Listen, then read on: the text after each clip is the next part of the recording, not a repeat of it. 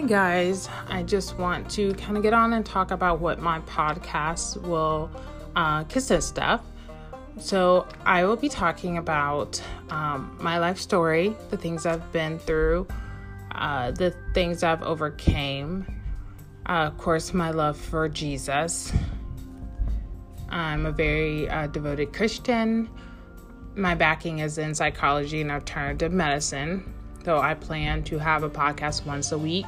And I also would like to have a tidbit, I probably call it like a Wednesday tidbit of of different holistic tips that I have learned through the years. And eventually I would like to have interviews with different community leaders in our city and some of the tidbits that they have and some of their